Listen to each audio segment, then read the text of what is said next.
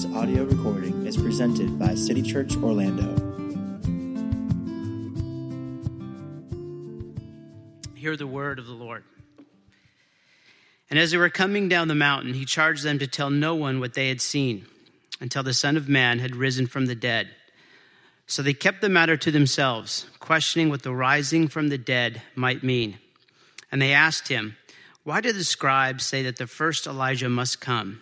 And he said to them, Elijah does come first to restore all things. And how is it written of the Son of Man that he should suffer many things and be treated with contempt? But I tell you that Elijah has come, and they did to him whatever they pleased, as it is written of him. And when they came to the disciples, they saw a great crowd around them, and scribes arguing with them. And immediately all the crowd, when they saw him, were greatly amazed and ran up to him and greeted him. And he asked them, What are you arguing about with them? And someone from the crowd answered him, Teacher, I brought my son to you, for he has a spirit that makes him mute. And whenever it seizes him, it throws him down, and he foams, and he grinds his teeth, and he becomes rigid. So I asked your disciples to cast it out, and they were not able. And he answered them, O faithless generation, how long am I to be with you? How long am I to bear with you? Bring him to me. And they brought the boy to him. And when the boy saw him, immediately it convulsed the boy. And he fell on the ground, and he rolled about, foaming at the mouth. And Jesus asked his father, How long has this been happening to him? And he said, From childhood. And it often cast him into fire and into water to destroy him. But if you can do anything, have compassion on us and help us. And Jesus said to him, if you can, all things are possible for one who believes. Immediately the father of the child cried out and said, I believe, help my unbelief. And when Jesus saw that a crowd came running together, he rebuked the unclean spirit, saying it to it, You mute and deaf spirit, I command you, come out of him and never enter him again. And after crying out and convulsing him terribly, it came out, and the boy was like a corpse, so that most of them said, He is dead. But Jesus took him by the hand and lifted him up, and he arose. And when he had entered the house, his disciples asked him privately, Why could we not cast it out? And he said to them, This kind cannot be driven out by anything but prayer. Hear the word of the Lord. Thank you, Jake. Please be seated. uh, can you go ahead and throw that Raphael painting up there? Um, I thought it was a great transition uh, from last week to this week. A great transition from what we studied in the text last week to what we're going to study this week is this painting called The Transfiguration uh, by Raphael. And of course, um, as many of you know, many of you may not know, uh, Raphael was a contemporary of Leonardo da Vinci and Michelangelo. He was um, um an Italian painter and an architect, and he was um, an incredibly fruitful man. He, he was prolific and, and productive. By age 37, he already had uh, around 50 pupils working for him in his workshop, uh, producing uh, works uh, for different uh, men and women, different royalties, and certainly the church. As this is an example of, he died at age 37, did not finish this painting. One of his pupils had to finish it for him. If you, if you get a hankering to go see this, just go to the Vatican Museum in Vatican City, and I'm sure it'll be rather inexpensive to get there and uh, just go look at it. If, um, if you don't have that chance, then you can look at the screen while I talk to you about it. Um, I, I, thought this was a, a, good way to segue between last week and this week. We've been walking through the Gospel of Mark together for quite some time. And, uh, and last week we studied the Transfiguration, which is, is, uh, which is given to us by Raphael at the top half of the picture, or, or the top 35% of the picture, let's say. And, and as you look at uh, up there, you can see Elijah's, uh, Elijah and Moses uh, floating around Jesus, and you can see Jesus up in the air. And we don't know if Jesus is in the air or not, but we do know that he was transfigured before Peter, James, and John, who are on the ground um, in dismay um, and, and worship, we, will we'll hope. And uh, evidently, what happened at the Transfiguration, if you weren't here last week, I can't reteach that material, but the veil of Jesus' body that, that, was, um, that was the veil, it, was holding in his glory to some extent. Uh, that just for a little while, Peter, James, and John were able to go up um, this mountain, which is 9,200 uh, feet above sea level. So it was more than that little ant hill um, that Raphael has portrayed there. But uh, they were able to go up with Jesus, and, and Jesus said that for, um, for your faith and for your ability to walk through the hard times that are going to come, I'm going to show you an example of my glory. I'm going to show you how this is all going to end. And so his, his, the veil of his body is taken away, and, and he, he, he emanates, he radiates, he shines with the glory of God. And uh, so if you look artistically, if we just think about this as art critics, uh, up top you got, um, you got lack of gravity, you've got light, um, you've got goodness, you've got clouds, you've got lots of promise. Essentially, you have heaven on earth. That's what happened at the Transfiguration. And, and below, 9,200 uh, feet below sea level, 9,200 feet below, you have hell on earth. That's the text we're going to look at uh, today. You have darkness, um, you, you, have uh, chaos, you have death, you have accusation, you have argument, you have finger pointing, you have lots of talking, you have little listening.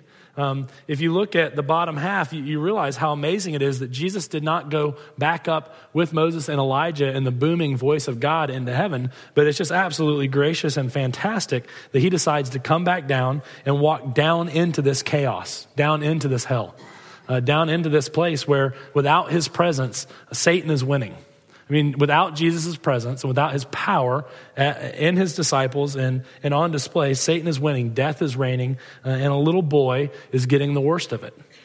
So if you look down below, you can see some of what is described in verses 14 and 15 for us. Uh, 14 and 15 has lots of information, lots of detail, but there's real, no real focus. And, and Mark's trying to let us know that, that Jesus is walking into chaos with Peter, James, and John. You see the guy down at the bottom left with the blue, the blue um, uh, uh, shirt on and the big old law book. That's the scribe. He's there explaining why they're not able to throw the demon out. He's there taunting them with their inability. Um, if you look, uh, if you look at the, the guys pointing up towards the transfiguration, they're all wearing red. And, um, and although there's no way that these men could have known what was happening up on the mount, this is Raphael's way of saying the only thing that's going to help us get through what we're experiencing right now is to remember who Jesus truly is and where he's taking us. And, then if you, if you keep looking at the characters, there's this, um, there, there's this woman right in the middle in, in, striking contrast. Do you see her right here at the bottom um, with beautiful light skin um, and a beautiful pink shirt, uh, dress, or whatever you would call that thing? Um, she, she's the only one that looks at all peaceful down below. And, and you can imagine um, uh, critics and historians and, and, biblical scholars have tried to figure out who in the world is Raphael trying to portray there. And of course, he died, so we can't ask him. My, my personal opinion is that that is um, the woman or one of the women that followed Jesus and his disciples around and take care of him out of their means. In Luke chapter 7, there's a story about Jesus um, standing up for a prostitute who has repentant faith, and he stands up for her instead of a professional religious guy. And then after that, it says in, in chapter 8 that there were lots of women that would follow Jesus around and, and basically it says that he, they deaconed him, they, they served him out of their means. And then Luke, one of the next stories in his Gospels is the transfiguration this story. That's just my, you don't have to know that to get into heaven. That's what I think it is. Uh, and if you keep looking, um, keep going over to the right hand side, you can see the dad who, who is there and presumably the mom both wearing green. And um, you can see that the dad is holding on to a little miniature Hedo Turkoglu, um, which is right there. And, we, and I can say that because it ends really well for Hedo, um, as you know from the end of the story. But, but we, we actually have no idea how old this little boy is. It calls him a boy, it calls him a son. One time, it calls um, the dad the father of a child, which is the Greek word for little boy.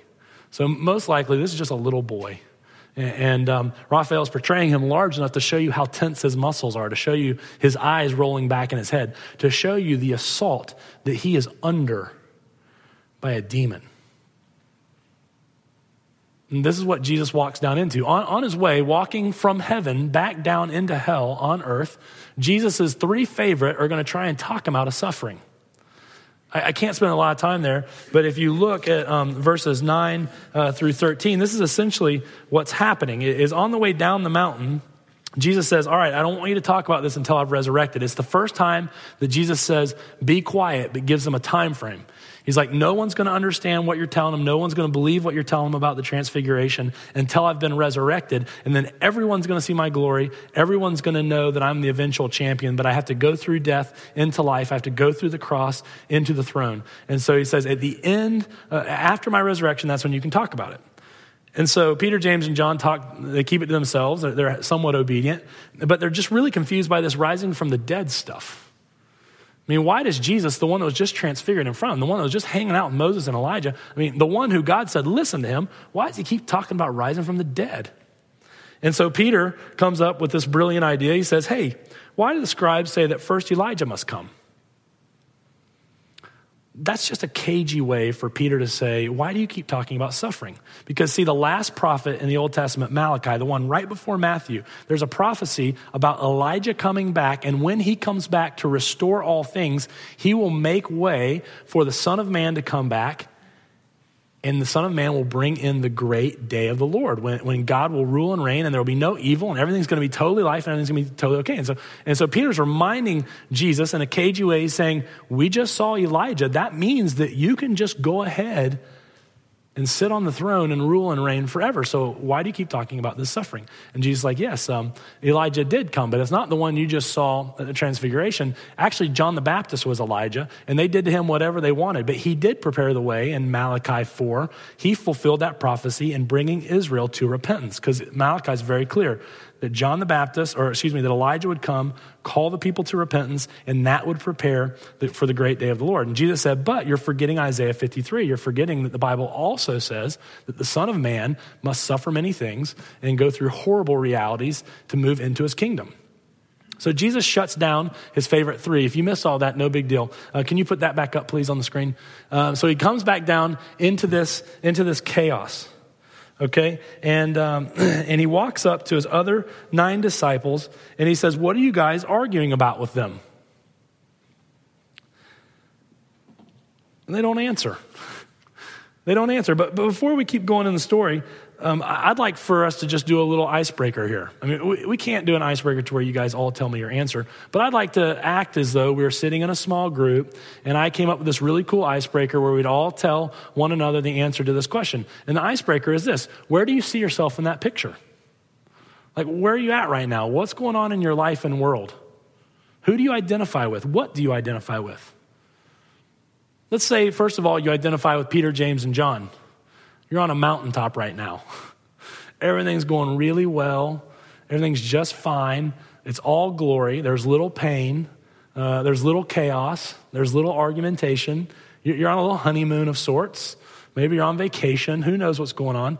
But, but that's one option is to be the disciples up on the mountain. You're, you're a mountaineer. And if that's who you are, I want to let you know the sermon's not for you. The sermon's for some people that come later, sections three and four. But I just want to let you know that the Bible says very clearly Jesus promises that our life is going to be full of affliction and suffering and pain. And so sometimes God gives us mountaintop experiences, but they are by definition different from the rest of reality. That's why they're called mountaintop experiences.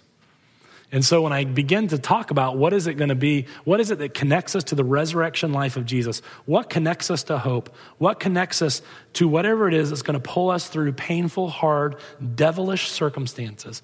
I, hope that you will remember something about this sermon. Right now, it's not going to be very applicable to you, but I hope that in time it is. Uh, the second option is, is maybe you're part of the crowd. maybe you're some of these people surrounding the disciples. And that is to say, you're just kind of meandering around, going to and fro, looking, looking for some way to have life. You're looking for some entertainment. You're looking for something to watch. I mean, first there's an argument. Who doesn't like to watch an argument? It says the crowds were all gathered around. Like, go, go, go, get them. And then it says Jesus walks in and like, hey, there's that major, there's that amazing prophet. Let's go greet him and let's see if he'll do something amazing for us. And then when, when the boy is going through a horrific convulsion, um, it, it, says that, that they, they, they gathered around Jesus again, either to watch the boy die or to watch Jesus do something amazing. And so, secondly, you know, some of us are, are crowd members. We're just kind of running to and fro looking for the next bit of entertainment. And I would like to argue that maybe you should join group three. Maybe if your life's going well enough right now that you're able to just kind of meander around and look at other people in pain, maybe you could join the disciples.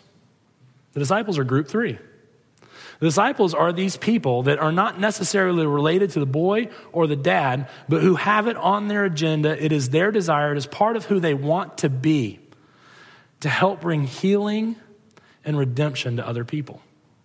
Maybe instead of going around looking at all the pain, we could go around and be a part of the solution for the pain. But I'll tell you that you'll have to get a better example other than the disciples if you want to be very effective. So at least want what the disciples want, but let's learn the same lessons that the disciples are going to learn. So maybe you are uh, you're, you're, in the third group, which is the disciples, or, or maybe if we were to ask this in a small group, you would point at the dad or the son and say, "That's me." Right now, I feel assaulted. Right now, I'm in pain. Either me or people I really love are getting the crap kicked out of them. And I, I don't know what else to tell you other than I, I feel like that demonized boy right there, or I feel like his dad. I mean, you see this? What the dad? You see what Jesus does? How long has this been happening to him? Jesus singles out the boy, and the dad said, "Hey, if you could have compassion on us and help us, we'd really appreciate it." The dad and the boy are not separate. They're two in unbelievable pain. Luke tells us this is his only boy. He's a little toddler who Satan is trying to destroy.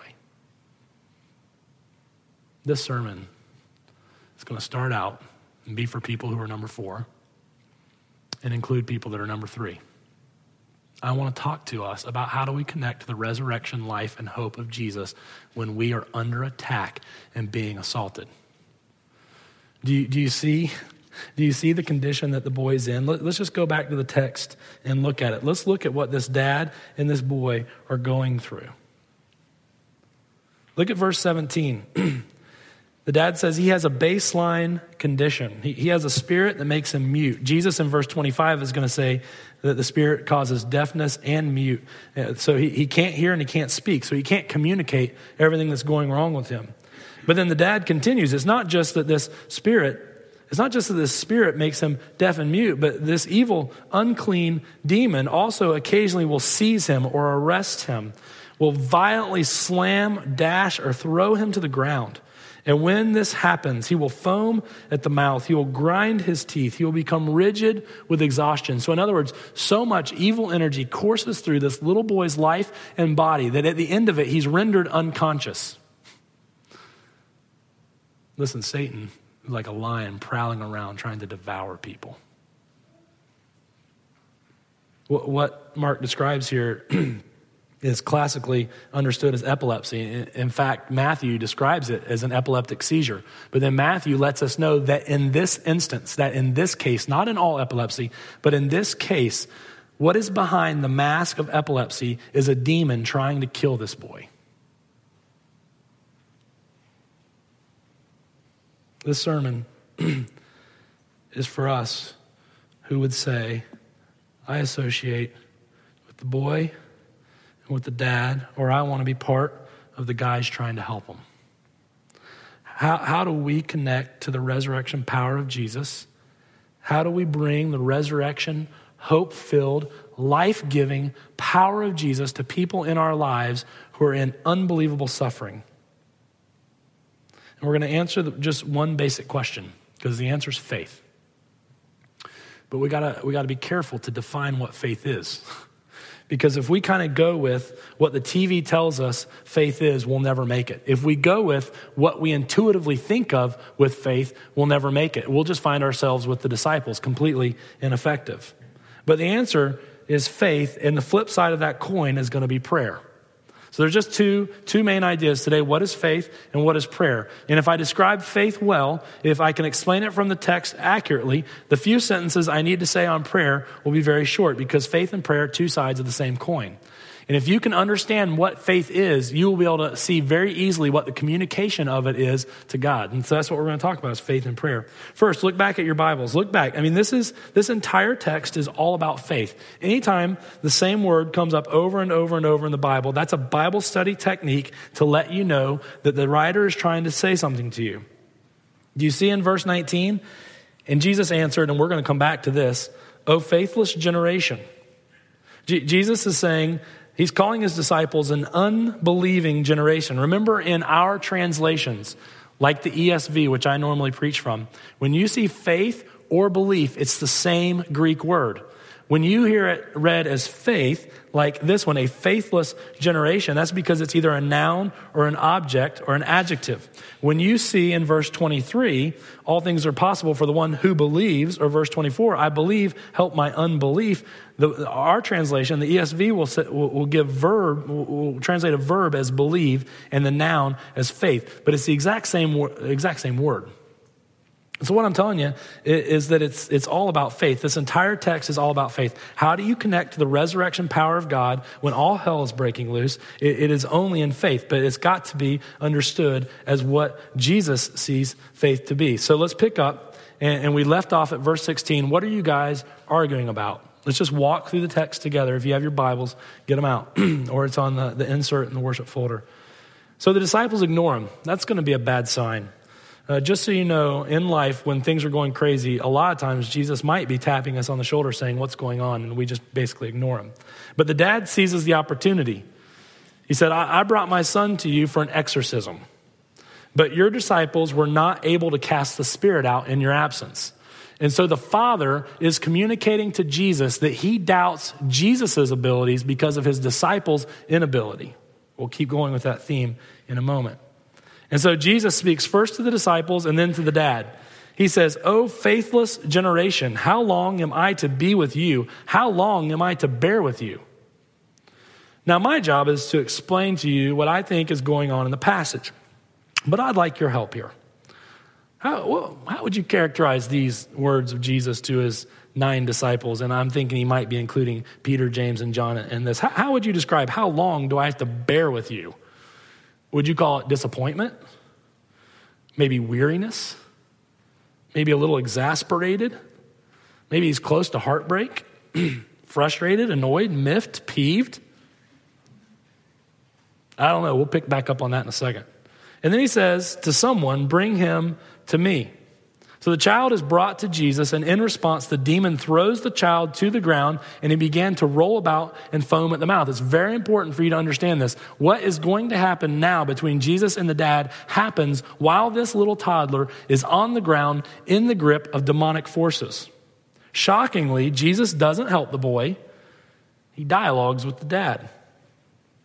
Now, I don't, I don't know about you guys, but uh, maybe many of you don't have children yet. My guess is because we don't offer childcare at this service um, for older ages. You don't. But when Maddie broke her elbow, um, probably 16, I don't know, 16 months ago, um, I took her to Centracare, which is one of these places you can just drive up. And it was clearly, obviously, gruesomely broken, okay? They're, they're, and, and I, I, was holding this little daughter of mine at the time, she's probably six. I'm holding her in my arms. I am falling apart. Like I am in shock myself. I don't know what's going on. I'm nervous that my little daughter may lose a limb. I mean, I am just absolutely hysterical.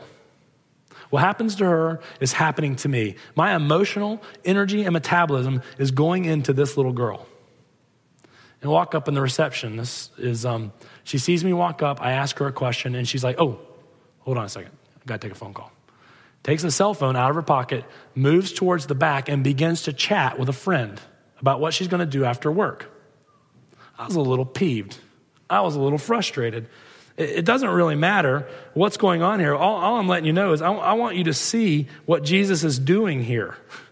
He, he, he doesn't get down on the ground and hold the boy down so he doesn't hurt himself. He, he, he doesn't um, pray over him. He, he doesn't exorcise the demon. He says, Hey, how long has this been happening? Just so you know, Jesus is taking the dad to the end of himself. He's taking the dad to the point of exhaustion. He's taking the dad to the point of inadequacy and insufficiency. And so the father answers, Well, he's been like this since childhood. And then the father escalates it a little bit just so he can let Jesus know you're not paying attention to what is most important right now. He says he is trying to destroy him. He says, Look, he, he convulses his body. He throws him to the ground savagely. He rolls him around and courses so much energy through him that he's unconscious when he's done. And he tries to do it in water and fire because if he's unconscious on the ground, it's probably not a big deal. But if he goes into water or fire, he's done. And he, this demon is trying to kill my son. And the dad says, If you can do anything, have compassion on us and help us. Jesus keeps working. Jesus keeps talking. Jesus continues to go to the place where the Father needs to be, which is the place of faith. It almost feels like he's mocking him. What do you mean if I can? It's up to you and it's up to your faith. It's not about my inability, it's, it's about your inability. The Father, in desperation, speaks, you got to hear this. This is the part that's most important. The father, in desperation, speaks the most faithful response possible. He yells a helpless cry and says, I believe. Help my unbelief. I, I have faith. I don't have faith. I, I trust but I distrust you. It's honest, it's humble, it's dependent. He is saying, I am riddled with doubts. Let me tell you what faith is not. If faith was what we tend to think that it is, if faith was what the TV tells us that it is, if faith is what our culture says it is, then this man is done. This would be Jesus' response to him I believe, help my unbelief. Jesus would have to say, The faith meter is not far enough. How dare you come to me with these doubts? Confess all known sins, purify your heart. When you're ready to surrender to me completely, when you're ready to fall back and not bend and land in my arms, then I want you to come on back. And that's when I'll be here, and I'll be here to help you. I got really fantastic news. I got amazing news. Faith is helplessness. Do, you see the emphasis on help here? Helplessness is the idea that I cannot help myself. I am weak and I am dependent. And faith in Jesus to be okay with that information is the faith that Jesus is saying will draw us through death and hell itself into the resurrection power of Jesus Christ. I can't help myself. I'm completely and utterly dependent upon you. Do you see how the dad twice he says, Will you please help? No. No, he does not say, Will you please help us? Go back and look at this. It's in verse um, 22 and verse 24. Two times he commands Jesus to help them. He says, Have compassion and out of that, help us. And then he says, help my unbelief. Our translation does not translate this well at all. This is him looking right into Jesus, second person singular, right in the eye, and he's commanding him with the command of help me in the middle of my unbelief and give me the belief that I need to get in and through these circumstances into your resurrection, life, and power. He is saying, I don't believe, but that's okay with you, and you can still help me because your help of me is not dependent on what I do or how well I believe. Your help of me is dependent on what you do and how faithful you are. And I absolutely do believe, and I want you to do something about the fact that I don't believe. It's not very clear and clean cut, I know, but that's what the passage says. It's not, I'll muster enough strength and then you should help me. It's not, I'm faithful, now bless me. That's faith in us. That's faith in our faith instead of faith in Jesus that allows us to say, I'm not faithful. Do you get the irony of that? To say I don't have faith is to ironically have faith in Jesus that he can still be enough for what we're going through.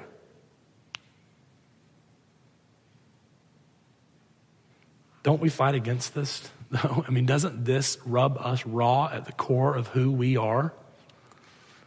We instinctively call helplessness and dependence failure. We think helplessness and dependence is failure. But Jesus considers helplessness and dependence success. We run from places of inadequacy. We run from the places that make us feel insufficient. And Jesus runs to us in those exact same places of inadequacy and insufficiency. It's like we're allergic to helplessness, but helplessness communicated through prayer is the faith that saves us.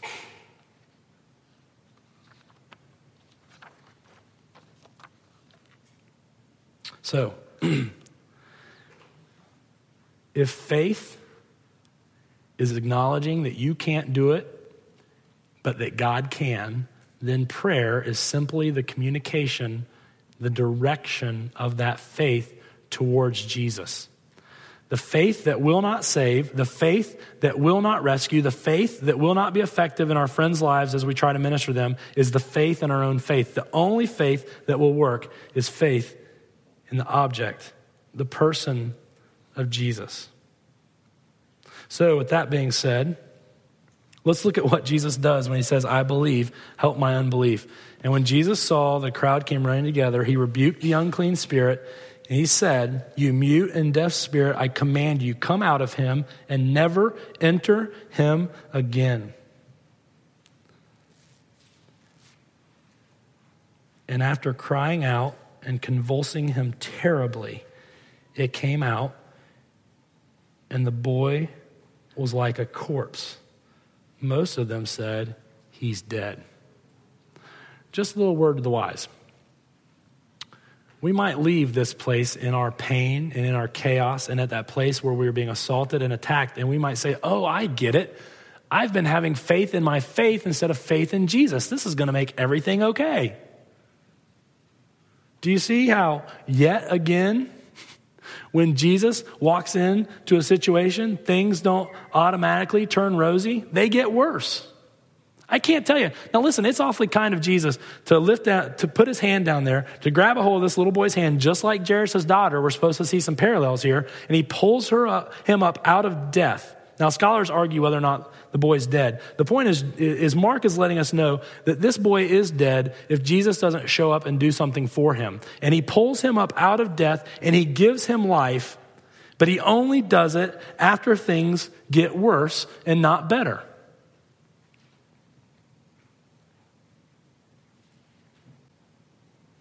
In our lives, I just have to tell you, it's going to take more than a few moments for us to experience this resurrection, and it may take the rest of our life before we do. That's what we can learn for the verses 25 through 27. And then Mark provides us with this sweet little epilogue, verse 28 and 29. And this is the end of my sermon. Mark does this a lot. The disciples are always confused, they're always bamboozled, they never quite get it, but they're always about to enter a house. This happens four times, and they're always asking him privately, What's going on? And they're like, Why couldn't we cast it out? I mean, that's, that's the question for those of us in category three. Why, why is my work in other people's lives so ineffective? This is what Jesus says. I'd like to ask you to think about this.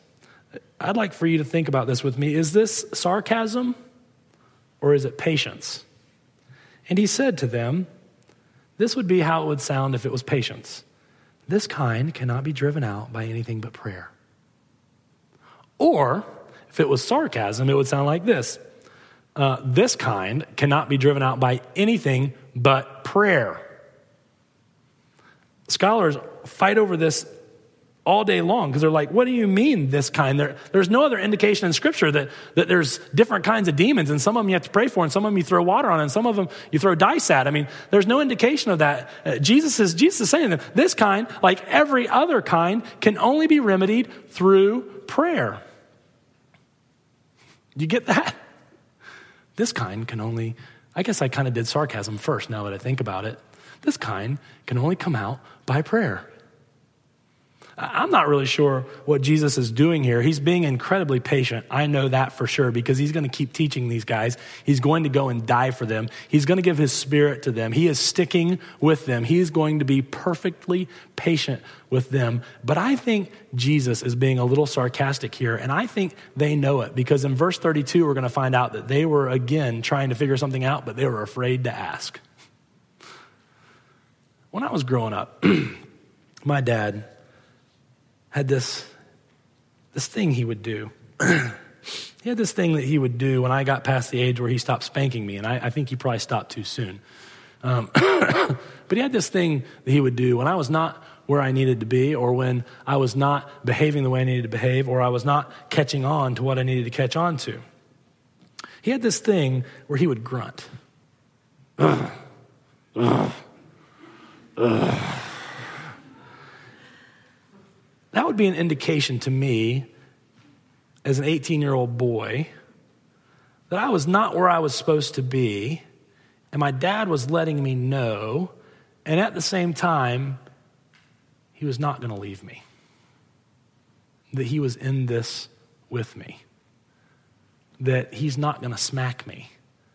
That he's not going to send me out on my own. That he's going to be patient with me. And these grunts, we still talk about them at family reunions. We, we try and grunt the way he did, and we just laugh and howl. But they were an unbelievable mixture of patience and sarcasm all at the same time. And I, I think that's what Jesus is doing here.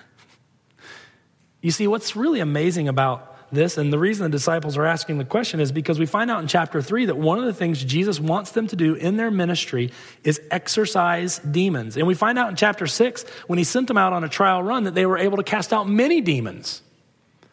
And in three short chapters, they're rendered ineffective. And we don't really know what motivated this lack of prayer. We don't know what motivated them to say, the strength is in me and not in Jesus. We don't know if they just started doing a method. We don't know really what happened to them, but we know this. They tried awfully doggone hard for a long time to do something to help this man and this boy, and their minds never ran to their own helplessness, inadequacy, and insufficiency